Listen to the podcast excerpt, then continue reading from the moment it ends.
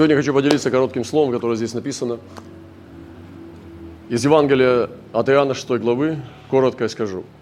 Иисус, узнав, что хотят прийти нечаянно взять его и сделать царем, опять удалился на гору один. Представьте себе, Иисус, небесный посланник Мессия, младенцем, рожденный от Святого Духа, младенцем, бегущий в Египет, потом обратно, возросший в тишине, получивший крещение Духом в пустыне, получив наделение, водное крещение, приняв от Иоанна Крестителя, уже начинает двигаться в служении. Его хотят убить, он нашел апостолов и двигается к своему завершению креста, чтобы воскреснуть из мертвых и вознестись на небеса.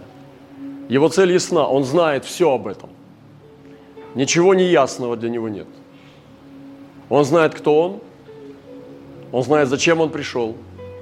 Представьте себе состояние человека, который пробуждается каждое утро. И он знает, что он здесь делает. Он четко знал, что ему нужно умереть на кресте. Он читал пророчество. Он слышал голос Духа Святого. И он знал, что ему надлежит умереть, и он часто говорил об этом ученикам, а потом воскреснуть из мертвых. Но нужно было пройти эту черную точку, этот черный момент этих мук, не только физических страданий, но и духовных, потому что ему нужно было спуститься в преисподние места земли и там победить смерть, чтобы воскреснуть из мертвых. Очень серьезная задача.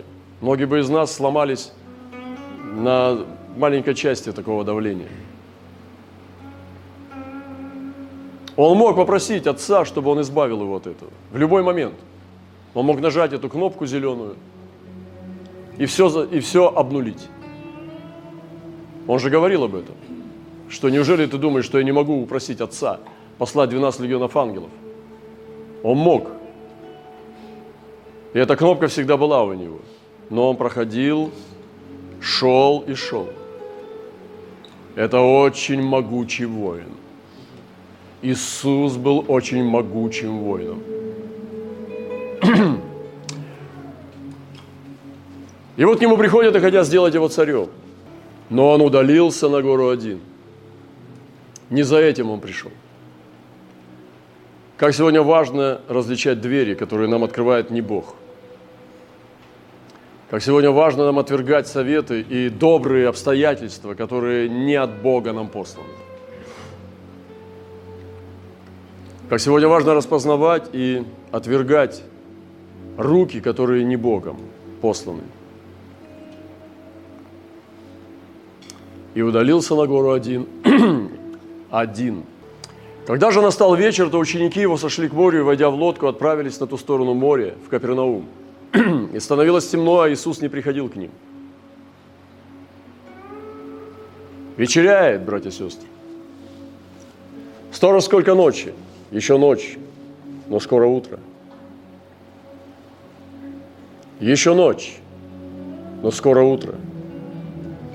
И вечеряло, тьма сгущалась. Ученики сошли к морю и, войдя в лодку, отправились на ту сторону моря. Они поехали без него, как мы часто с вами делаем, под давлением, выдавленные, выдавленные из наших мест – Наше старание без Него. И мы движемся в неизвестность, в это бушующее море без Него. Становилось темно, но Он не приходил. Становилось темно, а Иисус не приходил к ним. Многие сегодня люди чувствуют себя оставленными. Может быть, у совершенных ошибок, у результатов совершенных ошибок и тяжелых разломов, утрат, они чувствуют, как все темно, а Иисус не приходит. Темно, но его нет. И не хочу вам говорить дешевые евангельские э, подделки, что у нас не должно такого быть что такого не бывает, если ты в вере. Братья и сестры, бывает. И многие из вас, если будут честны, знают это. Бывает, когда очень темно, но у тебя нет свидетельства присутствия.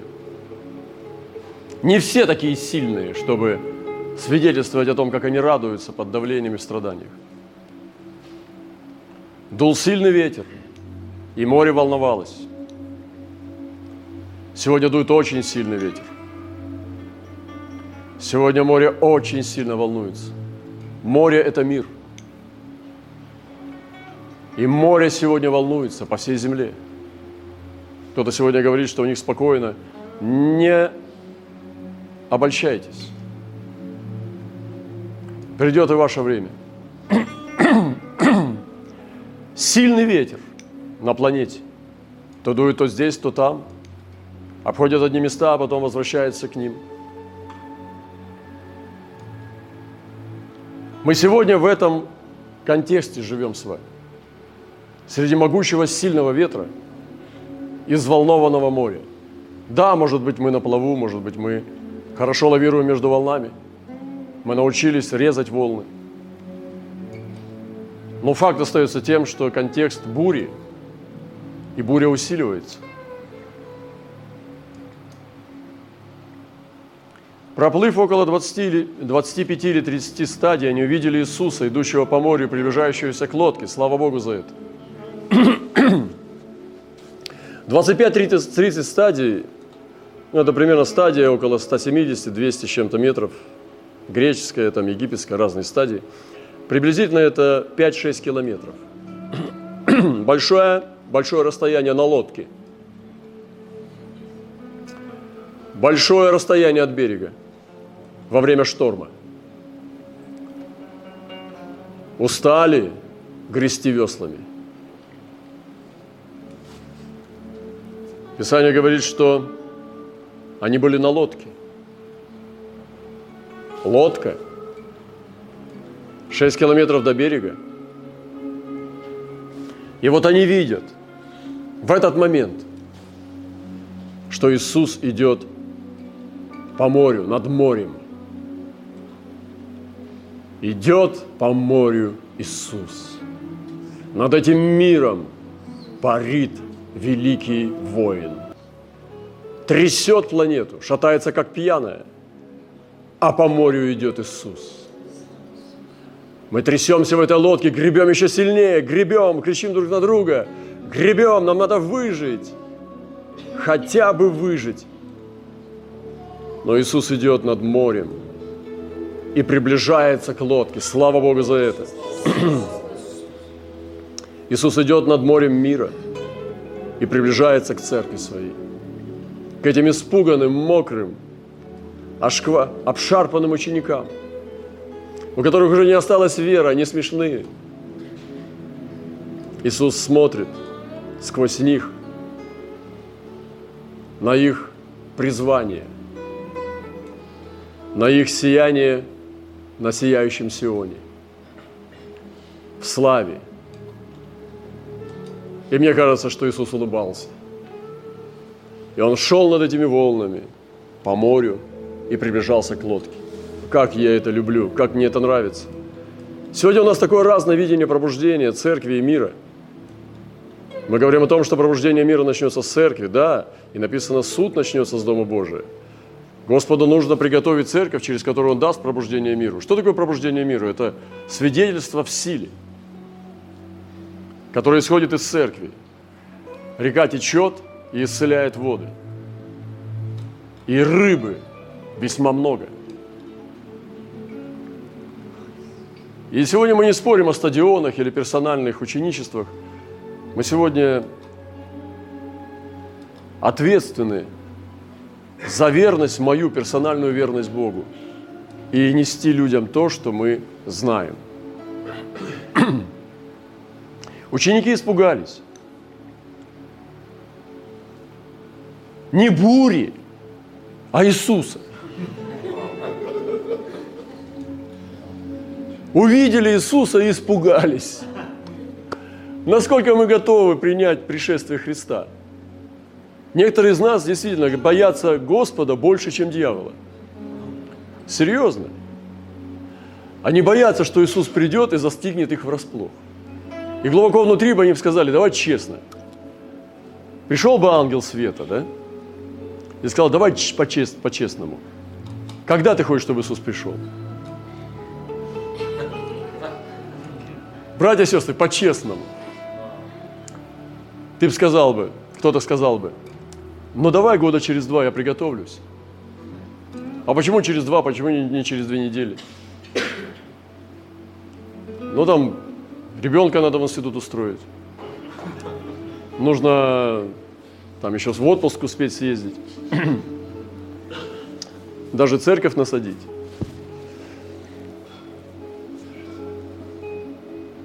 А он бы сказал, сегодня вечером он придет. И тогда бы ты испугался. И некоторые боятся, что Иисус придет. Любовь у них не изгнала страх. Их любовь к Богу не изгнала страх Бога.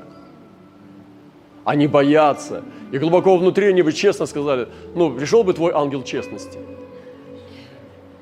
И сказал бы, я твой ангел совест, э, совестливой честности. Говори, когда прийти? Э, от отрицания ты бы сказал, не сегодня. Не поднимайте рук. Но если бы я сказал, вы хотели бы, чтобы сегодня пришел Иисус? Я думаю, что у нас бы был испанский стыд. Да, конечно, ты хочешь спасти сначала много людей. Ну, типа, благовестнический дар – но первые христиане стояли в том, что они кричали Маранафа. И пророк видел, как церковь кричит Маранафа. В ком сегодня из нас живет это измерение Маранафа?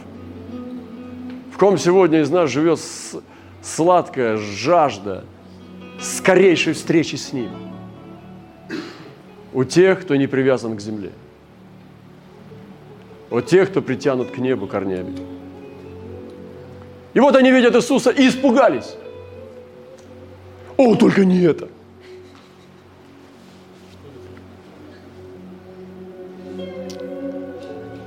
Представляю, стучишься, вот по морю идешь, стучишься на, на корабль и говорит, нет, мест нету. Но нежеланный. Он сказал им, это я, не бойтесь.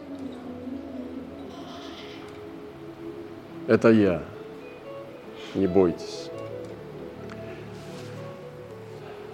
Многие церкви сегодня не готовы принять новое откровение реальности. Это была просто новая реальность.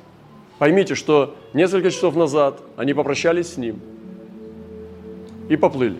Все нормально. Если бы они увидели его в том же самом образе, они бы его узнали и обрадовались бы. Но это было другое. Он двигался в сверхъестественной силе над волнами – и в другом месте сказано, что они подумали, что это призрак, и испугались. Призрак, то есть привидение. Это была новая реальность, новое откровение реальности Иисуса. Вот что сегодня должно быть. Услышьте сейчас слово мое. Господь готовит и призывает церковь к смелости, принятия нового откровения о себе – кто будет не готов принять новые стороны реальности Божьей природы, Бога, в Его личности, он испугается этого и будет отвергать эти движения. Те, кто узнают Его, они примут Его. Церковь не готова сегодня принять новое откровение – новой реальности Иисуса. Иисус сегодня призывает к смелости и мужеству, принятию этого нового откровения о Нем.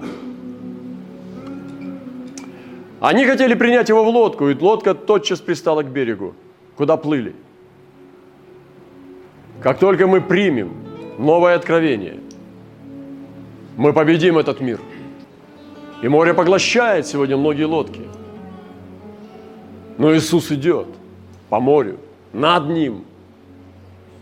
Он не идет по колено, по щиколотку и борется с волнами, он идет над этим, он плывет. Он может исчезнуть здесь, появиться там, он может лететь со скоростью света, а может идти спокойно, не торопясь, остановиться, остановиться где-то.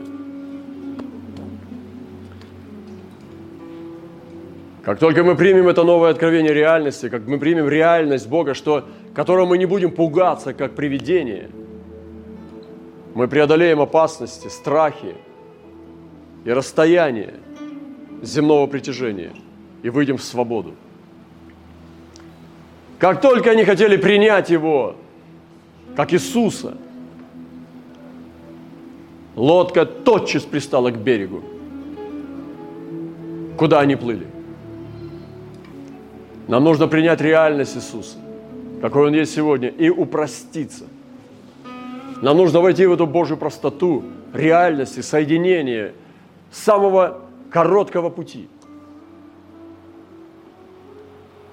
Даже вода умнее человека. Она ищет путь наименьшего сопротивления, она находит кратчайший путь. На другой день народ, стоявший по ту сторону моря, видел, что там, кроме одной лодки, в которую вошли ученики его, ни иной не было, и что Иисус не входил в лодку с учениками своими, а отплыли, отплыли одни ученики его. Да, народ смотрит на Бога своими естественными глазами. Не нужно объяснять все через призму своего мышления, прагматизма. Они не понимали, как это могло быть. Они ели сверхъестественно, они получали сверхъестественное исцеление, но они ограничили Бога, они не верили, что Бог может перемещаться. Они не видели Иисуса, сидящего в лодке с учениками, видели, как она отплыла. Но когда приплыли, при, при, э, прибыли туда, они увидели Иисуса с ними. Что в этом странного? Насколько наша вера простирается сегодня сверхъестественно? Насколько прагматизм нашего мышления мешает нам верить и двигаться с Богом по ветру, по воздуху, по морю, сквозь камни, сквозь закрытые двери и стены. Кто сегодня верит так, чтобы показать великую веру? Чтобы показать веру Божью, в Бога великого. Чтобы вместе с Иисусом пойти по воде и петь в полный голос и смеяться и веселиться. Между тем пришли из Тивериады другие лодки близко к тому месту, где ели хлеб, о благословении Господнем. И так, когда народ увидел, что тут нет Иисуса, ни учеников, то вошли в лодки, приплыли в Капернаум, нища Иисуса. И, найдя его на другой стороне моря, сказали, Рави, как ты сюда пришел? Да Иисус всегда впереди событий. Иисус никогда не опаздывает, и Бог всегда впереди. Он всегда впереди нашего понимания. И он говорил однажды одному нечестивому царю, это я тебе дал это время – здесь что-то завоевывать. Это предначертано от начала еще, что ты будешь вот так и так. И кто сегодня поднимает свой голос? Бог всегда впереди, не бойся. Он знает все. Он там уже был. Всякое место, куда ты приходишь, Он там уже был. Самое страшное место, в котором ты можешь оказаться, Бог там уже был. Нет места, где бы Бога не было. Иисус сказал им в ответ, истинно, истинно говорю вам, вы ищете меня не потому, что видели чудеса, но потому что ели хлеб и насытились. О, как это прекрасно. Скажешь, да, я верю в чудеса, это про меня. Подожди. Вникни. Тебе же хлеб нужен, тебе же чудеса с хлебом нужны. А здесь про другие вещи. Здесь чудеса и хлеб – это разные вещи. Ты скажешь, ну я соединю чудеса с хлебом. Мы должны осознать, Почему мы ищем Бога? Ищем ли Его ради того, чтобы получить тленную пищу? Он говорит, вы ищете меня. Мы все Его ищем. Но не потому, что видели чудеса, а потому, что ели хлеб и насытились. Вот я не хочу этой веры. Я не хочу его искать ради хлеба. И многие сегодня ищут, но Господь четко видит разделение. Кто как ищет. Даже твою молитву можно сканировать и увидеть. Она сверхъестественная, настоящая, духовная, возвышенная или плотская земная. Как дешево христианство упало. И Господь говорит, старайтесь не о пище тленной, но о пище, пребывающей в жизнь вечную, которую даст вам, даст вам Сын Человеческий, ибо на нем положил печать свою Отец Бог. Слава Ему! И мы должны стараться. Господь сказал, старайтесь, старайтесь, старайтесь, братья и сестры, старайтесь. Это слова Христа. Старайтесь не о пище тленной.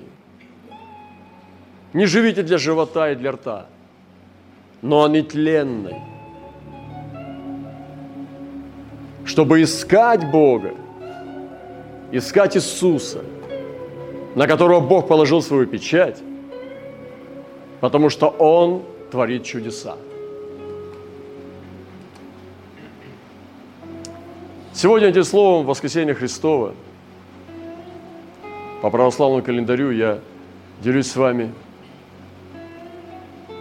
Даже в темные времена, как здесь сказано, что становилось темно, Иисус не приходил, Иисус здесь. Для тех, кто готов принять его реальность, настоящую подлинную реальность, новое откровение о реальности, Господь будет переворачивать все. И эта чаша, которая была показана в этом откровении, которая была пуста, она наполнится. И церковь сверхъестественная пристанет к берегу в тот час. И станет великая тишина. Для нее посреди взрывов – посреди голода, посреди предательств, посреди аморальности будет великая тишина, великого шалома в сердцах побеждающих себя, которые видят откровение Божие. И последнее скажу, и закончу. Нам нужно быть готовым к принятию Христа, к вечности. Для многих вечность это связано со смертью. И для подавляющего большинства, и для всех, когда еще Христос не придет даже до этого времени, это будет всегда так. Бывают исключения, когда человек, не видя смерти, уходит, как Енох или Илья. И нам нужно быть готовым. Самый большой страх человека – это смерть. Ты можешь довести человека до предела – но пока он верит, что он будет жить, он будет бороться за жизнь. Но когда он почувствует, что смерть неминуема, от его вся подлинная сущность открывается. Кто-то начинает ползать в ногах, а кто-то начинает быть героем, настоящим человеком. Но для того, чтобы достойно умереть, потому что написано, взирая на кончину, а не на жизнь, надо смотреть на человека – Представьте себе, человек прожил праведной жизнью всю свою жизнь, а умер как трус. Вся его жизнь идет на смарку сразу. Вот все его дела никто не вспомнит, а вспомнит его кончину. Ты мог бы сделать все, подделать великие подвиги, но если ты будешь как трус ползать в ногах и позорить себя и всю свою судьбу своей трусостью при кончине – Никто не вспомнит твои добрые дела, они вспомнят твою смерть. Поэтому это самое важное, потому что не начало спасает, а конец, так написано в Библии. И вот открывается камера, выводят человека, которого хотят казнить за Христа, сожжением. Это очень страшная пытка. Гореть на костре, живым. Савонарола прошел через это, но его сначала убили, потом сожгли. Но он сначала отрекся, а потом отрекся от отречения. И вот выходит человек, первый Савонарола, и он отрекается, он не может больше терпеть, он не прошел эти пытки. И потом выходит второй Савонарола. Это уже другой человек. Он выходит и смотрит. Почему? Потому что он приготовил себя. Потому что он там уже был в этой точке много раз. Он уже проецировал. Он уже визуализировал этот момент – А Павел носил себе приговор к смерти всегда. Он жил как приговоренный, как последний посланник, позорищем для ангелов и человеков. И он уже прокручивал в своей голове, как он будет умирать. Он не убегал от этих фантазий, не убегал от этого воображения, не убегал от этой мысли. Он к этому готовился. Его обезглавили в Риме, вы знаете. Петра распяли вниз головой. Все апостолы, кроме Иоанна, умерли мученической смертью, пронзенные стрелой, э, мечом там, и так далее. По традиции Иоанна хотели кинуть в кипящее масло. Это страшные вещи. Но эти люди были готовы, они прокрутили в себе. Потому что они понимали, что сейчас решается полностью подпись за все их добрые дела. И если они э, закончат свою жизнь как позорные трусы, то вся их жизнь на смарку. Вы хотели бы так проиграть? Чтобы все это богатство было спущено в яму. Готовьтесь. Не убегайте от этого момента, а приготовьтесь к нему. Вот это боевые искусства духа. Это самое мощное оружие, прием в боевых искусствах – это быть готовым к вечности. Даже если этот переход будет стоить страшных мучений. Помните, что Иисус не даст сверхсилы, Он обещал. Он заберет тебя на грани. Он не даст тебе сверхсилы. У тебя есть сила претерпеть все и спастись. Это великое обетование. У кого-то он заберет боль, даст ему столько, сколько ты сможешь терпеть. Но главное, внутри себя должно быть решение. Я, я ставлю этот уровень боевых искусств духа на самый высший элитный уровень спецподразделений Небесного Царства. Не прятаться от, этого, от этой точки, а приготовиться. Сподобиться мужественно пережить этот опыт. Это значит быть готовым – не избегать, а готовиться. Вот выходит другой, открывается дверь, и выходит Савонарола и стоит, смотрит. Они смотрят, что с ним, что с ним стало, а он внутри себя. Понял. Он был уже там в духе. Иисус уже был на кресте в духе. И когда в Гесимане он сражался, и когда его взяли и стали бить, и возложили терновый венец, и положили крест на спину, он уже там был. Он знал себя. Потому что если бы это было первый раз, он мог бы проиграть. Но он там уже был много раз в своих видениях, в своих мыслях. Потому что он был воин, мощный воин любви. Вот это боевое духа возьмите для себя, боевое искусство. Это самое мощное оружие. Это быть готовым к вечности. И когда настанет тот момент, а ты не убегал от него, а ты приготовил себя, готовился, готовился, готовился к нему, тебе будет гораздо легче встретить это. Ты будешь уже как опытный воин это встречать. Мне сейчас не важно, как ты выглядишь, все сейчас мы крутые здесь. Пока не настала эта точка. Это ничего не значит, как ты сейчас выглядишь. Важно будет, когда эта точка для тебя настанет, тогда будет понятно, кто ты есть. Понимаете? А Иисус уже был там много раз. Когда читал Исаию, когда читал пророков, Еремию, когда он читал Писание, когда он слышал голос Отца, он там много раз был. Он и не сходил с креста, он его нес с самого детства. Он знал, зачем он пришел. И Павел говорил об этом. И когда ему говорили пророки, что этому мужу надо пострадать, он говорил, что вы разрываете мое сердце? Не только готов, я хочу. Он говорил, я готов и я хочу.